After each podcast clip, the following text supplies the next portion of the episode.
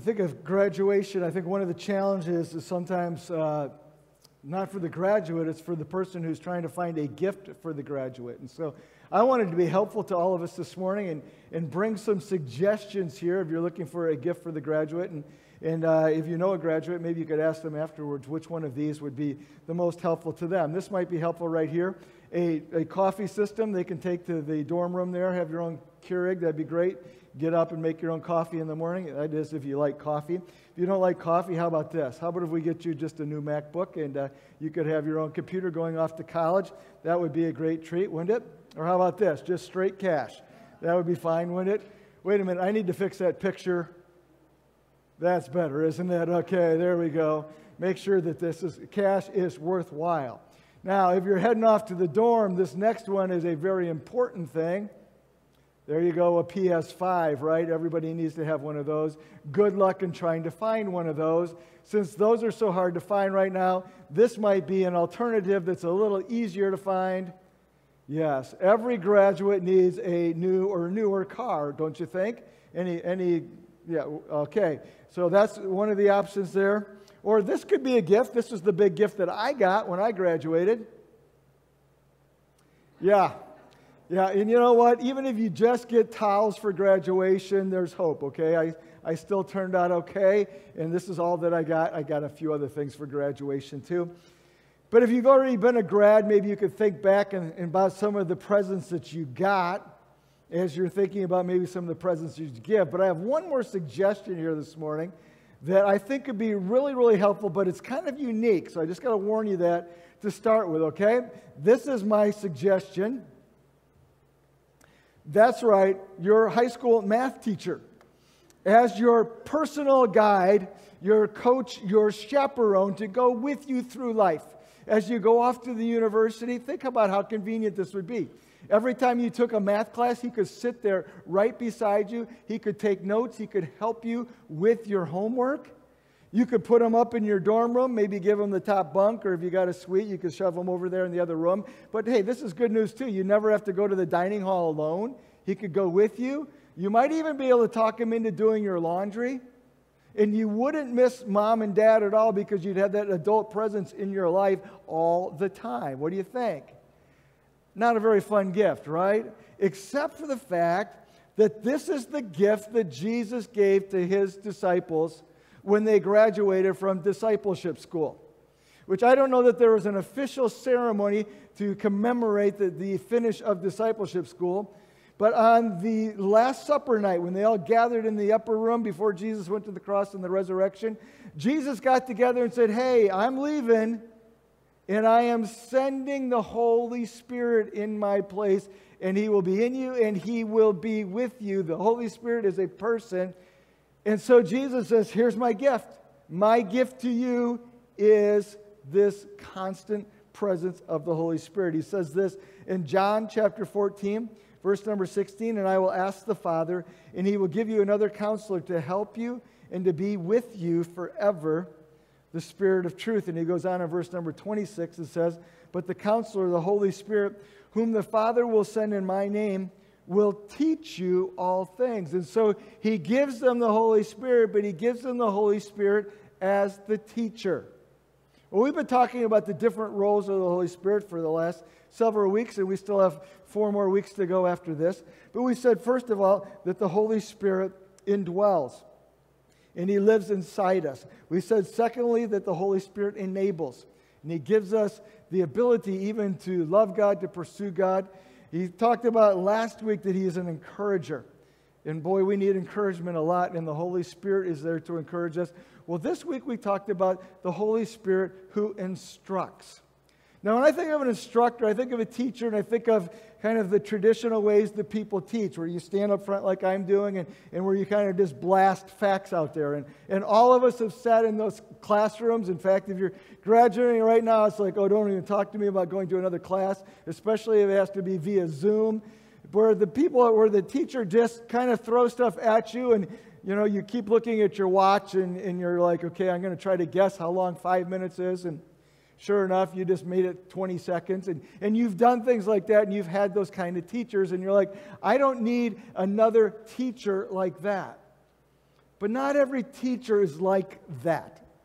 In fact, you probably had some of those teachers who were really, really good, where you actually enjoyed their classes, where they somehow presented the material in an engaging way. But what was it? I think it was this that connected to you, or they connected to you.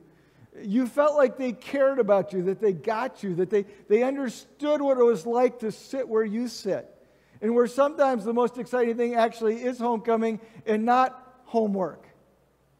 And so those teachers were the ones who reached out to you and they worked with you and they tried to help you and they even inspired you. In fact, they might have inspired you so much that you became a teacher yourself. I have a daughter who's in education because she had a teacher that got her excited about teaching. And that could be very much the case. But those kind of teachers are not just the ones who stand up here and just talk at you. They're the ones who get in beside you and they serve in different roles. They serve as coaches, or they serve as mentors, or they serve as counselors, or they serve as guides. And they showed you as much as they told you. And maybe even as you sit there this morning, you could think of that teacher who impacted you in that way. Well, that is the idea that I believe Jesus was talking about when he said, I'm going to give you the Holy Spirit who will teach you. But he says this in John 16, 13 when he, the Spirit of truth, comes, he will guide you into all truth. So he's still a teacher, but he's a teacher who guides. And the best teachers are the ones who guide, who don't say, Here, do what I'm telling you to do. They say, Hey, come follow me, watch me, learn from me, let me walk with you, let me help you find these right paths. And we all need people like that. Whether you're a graduate today or, or whether you've been graduated for a long time, we need people who will help us find the right path because we are constantly facing decisions and we're constantly facing choices and we're constantly finding ourselves in these situations where I'm not quite sure what to do. Well, if you're graduating, you're facing things like, especially a high school graduate, this morning you're facing things like, where do I go to college? Um, uh, what dorm am I going to live in? Uh, what major should I take? Who are my friends going to be? Um, and we start to face uh, all these different questions and we're trying to sort those out and we're, we're trying to solve those problems. Now, maybe if you're past that age and, and, and gone on in life, you still face different questions, don't you?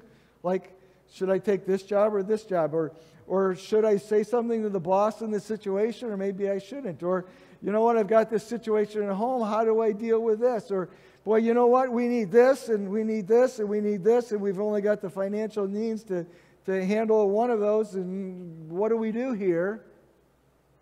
Well, we all face situations where we have to make choices and where we have to make decisions.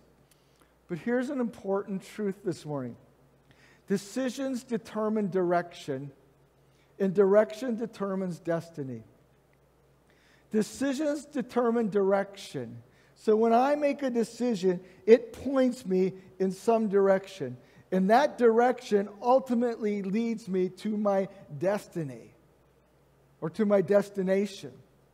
So it's important that we make good choices, whether they're huge choices or what we see as huge choices. Where am I going to go to school? Or, or what am I going to do as a career? Or who am I going to marry? Or these things. Or whether it just seems like a not so vital choice. Every choice still points us in a direction so decisions determine direction, and directions determine destiny. And we get to places in life, and sometimes we're like, How did I get here? Well, you can look back and see how the decisions that you made got you there. And so, for all of us, as we look to the future, and we all do, we need to be working on this idea of making good decisions so that we can get to where we want to go. And the Holy Spirit shows up and says, Here, let me help you with that. Let me be your guide. I kind of think of life like a hike. where you're trying to follow the trail, but the problem is you get to places like this and you're not quite sure what to do. Should I go left or should I go right? And there's constant forks in, in the trail, and sometimes we head off in new directions and it works out great, and sometimes like, hmm, I'm not so sure about that one. And we have to back up and go off in another direction. And we're always trying to figure things out on the fly. Should I go here? Should I do this? Should I go there? And life is a lot like this hike. And so I want to use that as a little bit of an analogy this morning. And I want to look at the, uh, in the Bible here at a story of somebody who actually took a hike. He took a very long hike, literally walked where he was going here. And I'm not sure he would have said that he was going on a hike, but I think it fits the situation pretty well. And that's the Apostle Paul. And his story is told in Acts chapter 16. And I want to invite you to turn with me there this morning because I think it's very instructive to us especially as we face decisions in life, and especially as we get to these places where it's like, okay, what do I do now? Should I go here or should I go here? Should I do this or should I do this? And so we see a story in Acts chapter 16 that's helpful. So let's join Paul on this hike. Let's stop for a minute at the trailhead. Kelly and I, we love to go hiking, and, and uh, I, I, tell you about the different hikes that we go on. But we always stop at the trailhead and always take a picture, a selfie with ourselves with the trailhead behind us. Well, here's the trailhead this morning. We're about to go on this hike with Paul. But let me just stop for a few minutes and say a couple things that I think will be helpful. The subject that we're talking about this morning is sometimes um, mentioned or, or taught under this kind of heading how to find God's will for your life.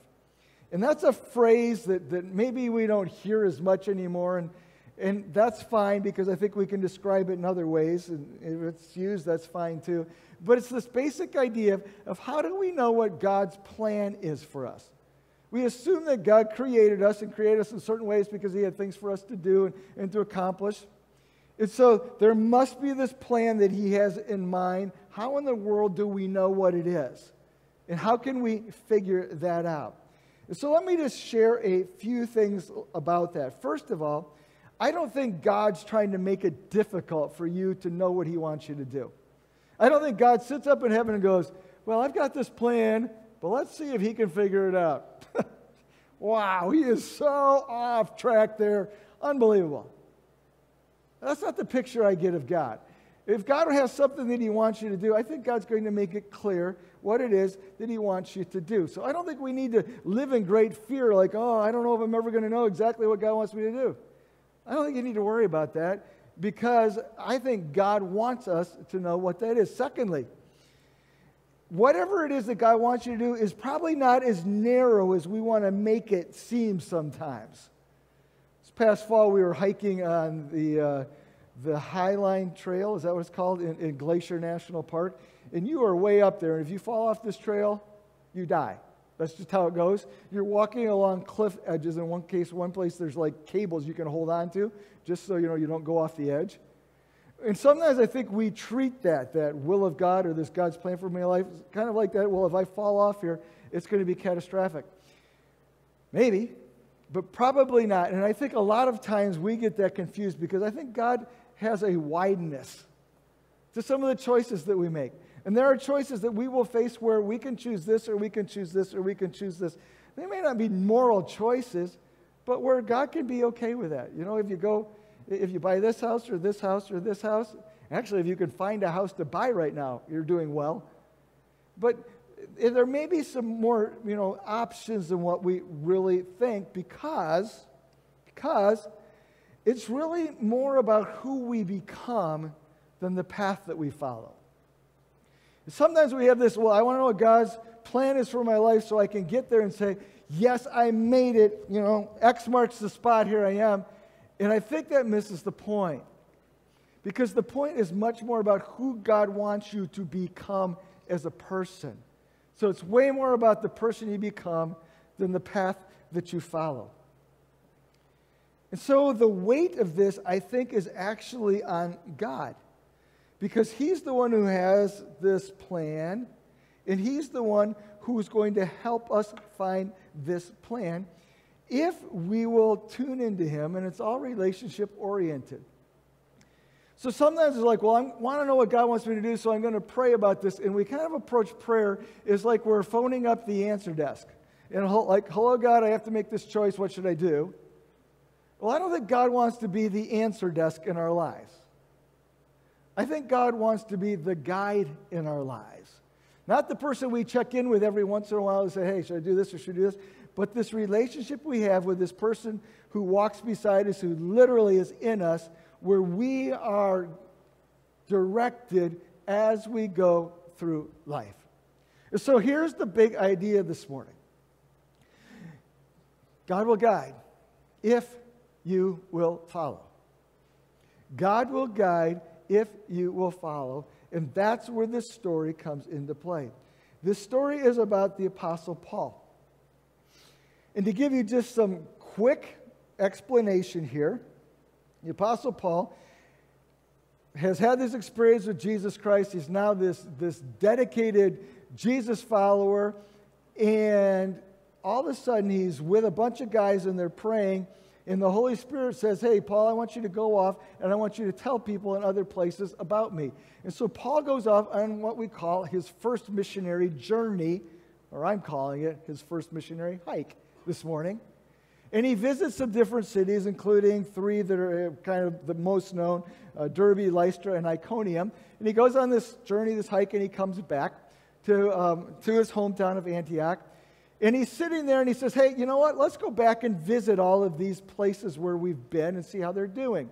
And so they start out on a second journey or a second hike this morning. And this is a map of that. So you can see where he's down here um, he, uh, in, in Judea. And he decides to go back to visit these places. So this is Lystra and Iconium, and, and Derbe is right here. These are three places that he's been in the past. And he's going to go on this journey, and he goes and he visits them, and they, they visit these churches and see that they're doing well. And evidently, the next place that he decides he wants to go is this little place called Ephesus. In this region called Asia, right here. And yet, he doesn't get there. So let's read about it in Acts chapter 16, verse number 8. Paul and his companion, companions traveled through the region of Phrygia and Galatia having been kept by the Holy Spirit from preaching the word in the province of Asia. And so we see Asia up on the map is this area. He gets here, he wants to go here, and somehow, for some reason, some way, the Holy Spirit doesn't let him to do that. So you can see he takes this trek northward here, and we keep reading to see what happens next. So they passed by, uh, excuse me, when they came to, I'm in verse number seven, when they came to the border of Mysia, they tried to enter Bithynia. Bithynia is up here in this region, the purple up here. So they travel north and they're like, well, we'll go this way. And look what happens. But the Spirit of Jesus would not allow them to. So they passed by Mysia and went down to Troas. And so they come here, we're gonna, they want to go here, they can't, so they go north and they're like, well, let's go this way. They're not allowed to do that. So they finally come over here to this place called Troas. And during the night, while they're in Troas, verse number 9, Paul has a vision of a man of Macedonia. Okay, another place on the map. Right here, you see Macedonia, which is basically northern Greece. But he has this vision of a man in Macedonia standing up and begging him and saying, Come over to Macedonia and help us. And after Paul saw the vision, we got ready, ready at once to leave for Macedonia, concluding that God had called us to preach the gospel to them. So they had tried to go to Asia, and we think to Ephesus, and the Holy Spirit's like, no. So they tried to go to Bithynia, the Holy Spirit's like, no. And finally, the Holy Spirit's like, hey, how about if I send you a vision? I want you in Macedonia. And so they go to Macedonia, and they eventually get to a place called Philippi. And so we see the Holy Spirit literally directing the literal path of Paul, who's saying, Well, I think I should go there, and that doesn't work. I think I should go there. And he walks through there, and, and, and the Holy Spirit eventually gets him to this place. So, how does this work? We don't know. It doesn't really tell us any more than what we just read, other than the fact that the Holy Spirit made it clear. And that's the point that we made already that the Holy Spirit, He will lead us if we will follow. But there's some observations that I want to make in this story that I think can be helpful to us as we are trying to figure out what God wants us to do, as we're trying to make decisions in our life, whatever that thing is that you're debating right now. If we go back and look at this paragraph here that I just read, I want to point out the verbs in this paragraph, and that leads us to our first point. In verse number six, it says Paul and his companions traveled throughout the region. In verse number seven, it says they tried to enter Bithynia. Verse number eight, they passed by Mysia. They went down to Troas. In verse number nine, we see a verb that says come over. And then it says, we got ready at once to leave. And we see these verbs throughout this paragraph. But what do these verbs have in common? They're different verb forms, but they're all active verbs. They're not passive, they're action verbs and they suggest movement. And the point is that as Paul was moving, the Holy Spirit was directing. And so this is the first thing that we observe in this story is the Holy Spirit guides us as we take steps. I think a lot of times we want to say, okay, God, I'll do what you want me to do. Go ahead and show me. And I think God's like, nah, that's not how it works. Here's how it works I want you to do something. You get moving, and as you move, I will steer you in the direction that you need to go. And that movement that we take demonstrates our heart to follow God. And as we move, He's like, okay, I can work with this now. If you sat in a parked car and tried to turn the steering wheel, if you notice, it's a whole lot harder to turn that thing than when it's moving.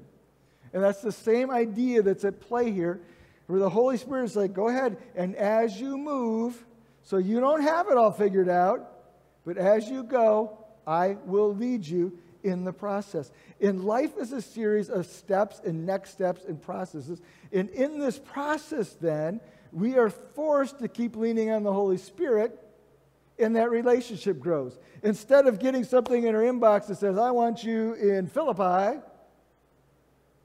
Paul gets the memo and says, I want you to go share the gospel. And he's like, okay, should I go here? Should I go here? Should I go here? And as he goes, God directs through the Holy Spirit. And as we go in life, he directs us. And it's that idea again that he will guide if we will follow. I, I think going back in, in some of my life, and this is going back now to the late 1990s, I guess. But uh, there was a need at our church of somebody to teach the college Sunday school class. And so I volunteered to be the college Sunday school teacher, and it was probably eight or 10 kids. And a lot of the kids from the church had gone off to school, but some had stayed in town and, and uh, went to IUSB uh, um, and kind of uh, could live at home and get started there. And so I was working with those students and just because that was, you know, okay, I'll, I'll do that. And then God brought some students from Notre Dame, and God brought some students from, from Bethel. Jen Willison was one of those students uh, from the church here. And this Sunday school class that I just was the teacher of, it just, it, God just kept blessing that thing, and it totally changed my role in the church, and it really changed my role in ministry. And there were a lot of things that I had been doing that I had to stop doing because this thing kept growing and I became the college pastor of this church. Well, that was never where I was going to start with. I was just like, well, you need somebody to do this, I'll do that. And as I went, though, God's like, oh, I got this, I got this, I got this. And He opened up doors and opportunities, and He led in that way. And as we go, He will guide, and we need to remember that. Well, a second observation here the place that they were trying to get to was Macedonia, and specifically this city called Philippi. But how did they figure that out? And they did, but they figured that out through a series of no's of some form or another. A lot of closed doors, and they weren't dead ends, they were more like detours. And so they got stopped here, but it wasn't like, okay, go back home. They got stopped here. Well, they moved on to the next thing and they got stopped here again. And so they moved on to the next thing. And the Holy Spirit was leading them by creating not dead ends, but by creating detours. And I say that Because sometimes our, we're like, well, I think God wants me to do this, and I try this, and it doesn't work out right. And we're like, oh, I must have gotten it all wrong. And we're kind of done. Don't be done. Keep moving on because God is going to use those detours to get us somewhere else. There are very few closed doors that if we look around, we can't find another option. Or somebody else has said, you know, a window to climb through. And interestingly enough, even in this story, that closed door was not so much a no as it was a not yet. As I mentioned before, we think that Paul was trying to, probably trying to get to Ephesus. Well, guess what? He got there, even on that trip, but he got there in a very roundabout way because God had a different route for him to go in the first place. And so sometimes I think we need to understand circumstances for what they are. Sometimes we're like, well, circumstances just mean that I got it totally wrong. No, not necessarily. Circumstances are just something we need to be aware of because God is directing us and moving us to where we need to go. So don't let a detour become a defeat in your story because God will lead us if we'll follow. And that path that they were following eventually took them to Philippi. And if you want to, you can read ahead. In verses 16 to 25, you hear what actually happens when Paul gets to Philippi. So he thinks he's supposed to go to this place and this place. He gets these no's, and finally he gets this vision of this guy in Macedonia. And, and so he goes on into Macedonia to this region. The city is Philippi. And when he gets there, he starts sharing the gospel, and people trust Christ. And and they plant a church, but there's this girl that's following them around, and she is demon possessed. And she's telling fortunes, and she's just this huge distraction to Paul. And Paul finally turns around, and the power of God says, calls the spirit out, and the spirit's cast out of this girl. And she's healed spiritually and, and, and mentally in all these ways. But the owners, she was a slave, and so the owners of this girl are up in arms because they've just lost this source of income. And so they haul Paul and Silas, who's his companion, into the magistrates, and, and, they are put on trial, and they are eventually beaten, and they're thrown into prison. Now, if I'm Paul, I'm sitting here in prison thinking, wow, I definitely got that one wrong. If this is what God wants me to do, um, somehow I missed it because I'm thinking I should be leading the church service right now, not sitting here in this prison. Well, what's the point? The point is this that the Holy Spirit sometimes guides us into difficulties. The Holy Spirit sometimes guides us into difficulties. And so when we get to situations in life and we try to make a good decision and it doesn't always work out, it doesn't necessarily mean that you got it wrong. It may mean that these difficulties are part of the process that God is using because He wants us to become a person more than He wants us to follow a path, but He's going to use those difficulties in our lives. So I would say that whether you're a graduate this morning or, or whatever station or stage you're in, don't get freaked out by the difficulties. They're often what God uses in your story. And if you follow through the rest of the story, uh, there's this huge earthquake in, and the power of God comes and disrupts everything and frees Paul and, and uses this for Paul to evangelize even the jailer. Because the Holy Spirit wasn't trying to avoid challenges, he was actually trying to use challenges. And I would say this that the rightness of a situation is determined by the rightness of your choice, not by how it turns out. And we're too quick to say, well, that, didn't turn out well, or we're too quick to do this too, to say, well, that really looks hard. That must not be the right thing. And no. A lot of times the right thing is the hard thing, and we need to be willing to go there. Well, the next observation, I would say, remember that we're on hike number two here as we look at this story. But if we go back to hike number one, that's when the whole thing got started. And so if you want to, you could turn back with me to Acts chapter 13. If you don't, you can just read, uh, listen along with me.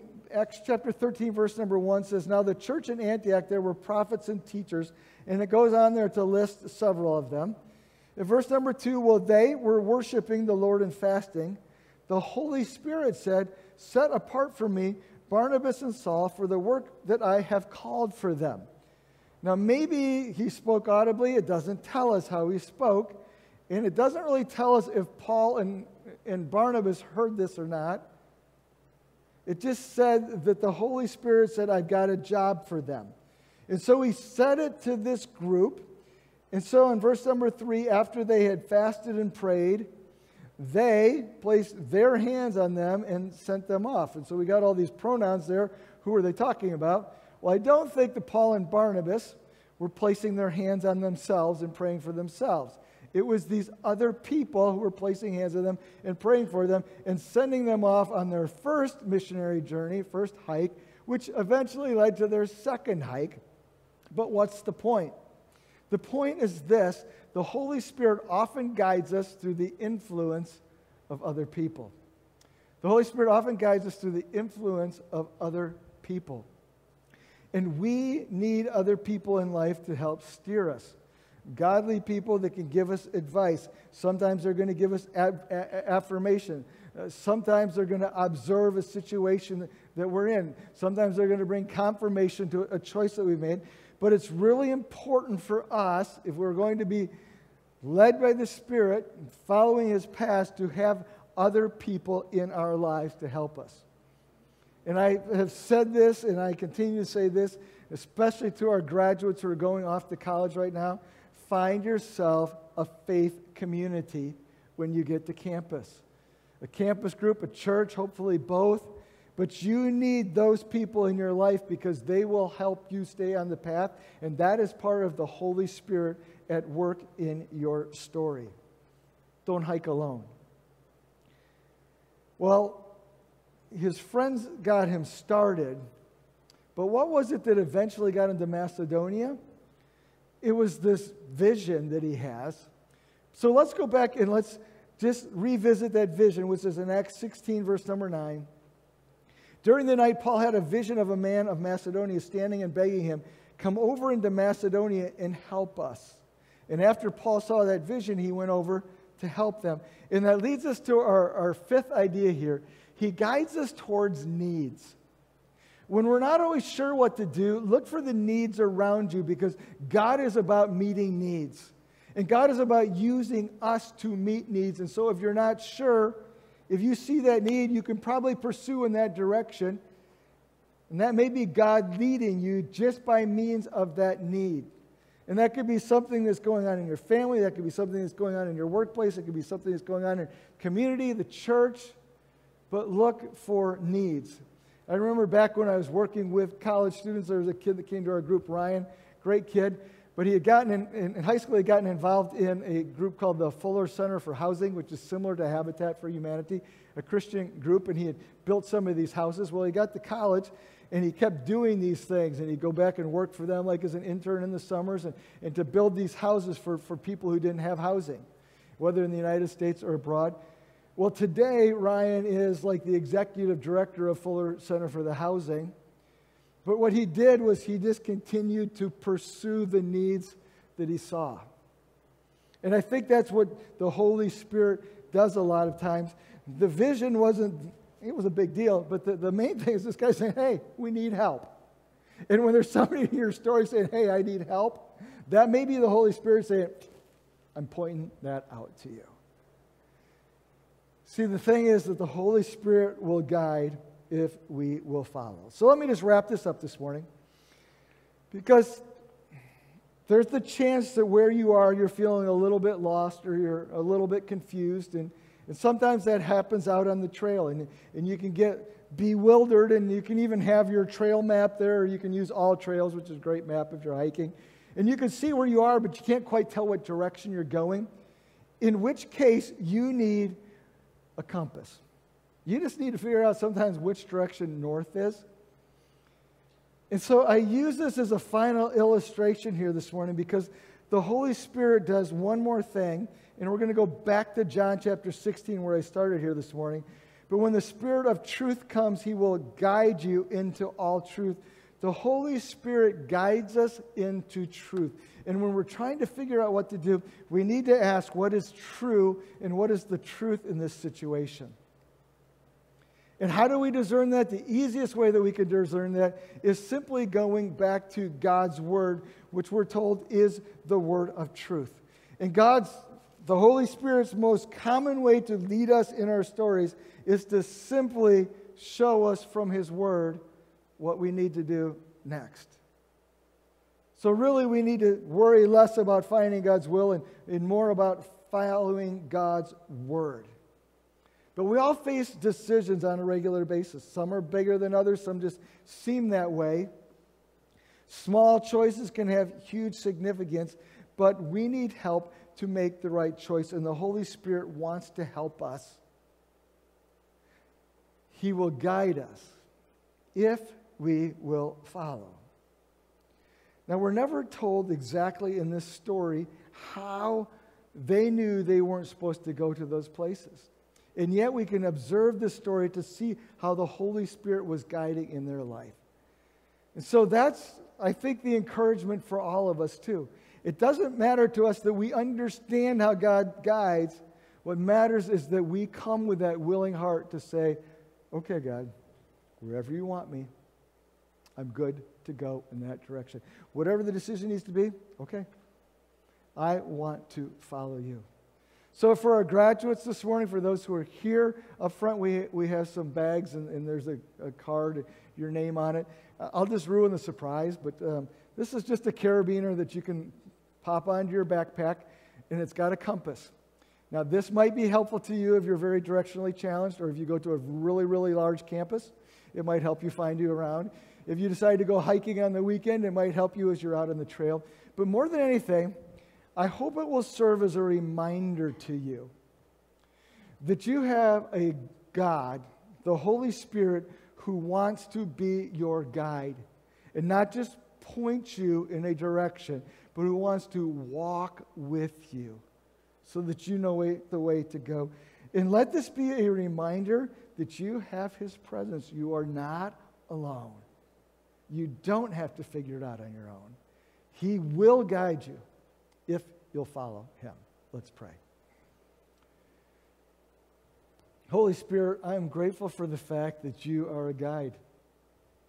You don't really give us specifics, but maybe that's because that leaves the door open for you to guide in, in many different ways. But we do see these things from your story this morning. I pray that they would be impactful to us as we make decisions in our own lives.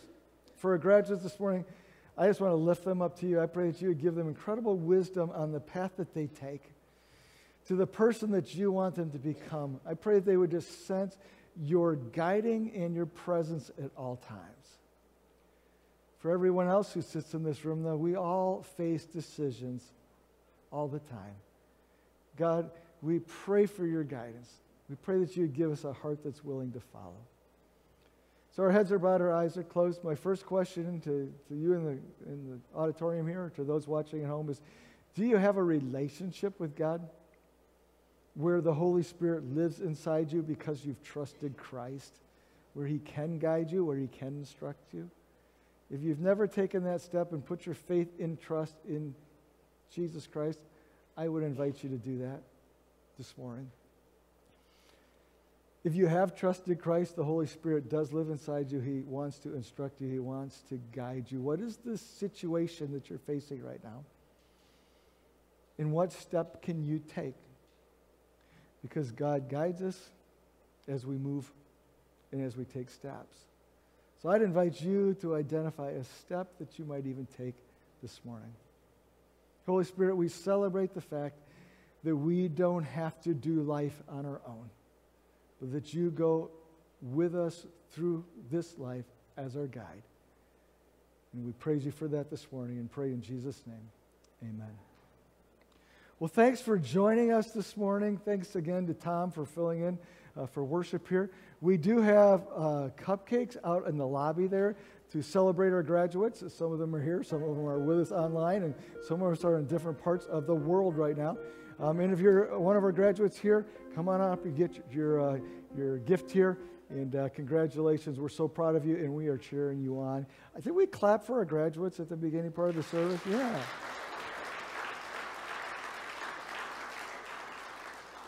you guys have faced adversity and you have conquered. There'll be more adversity in life, but you can conquer that too. So go out and go get them, all right? Let's stand. You're dismissed. Have a great week.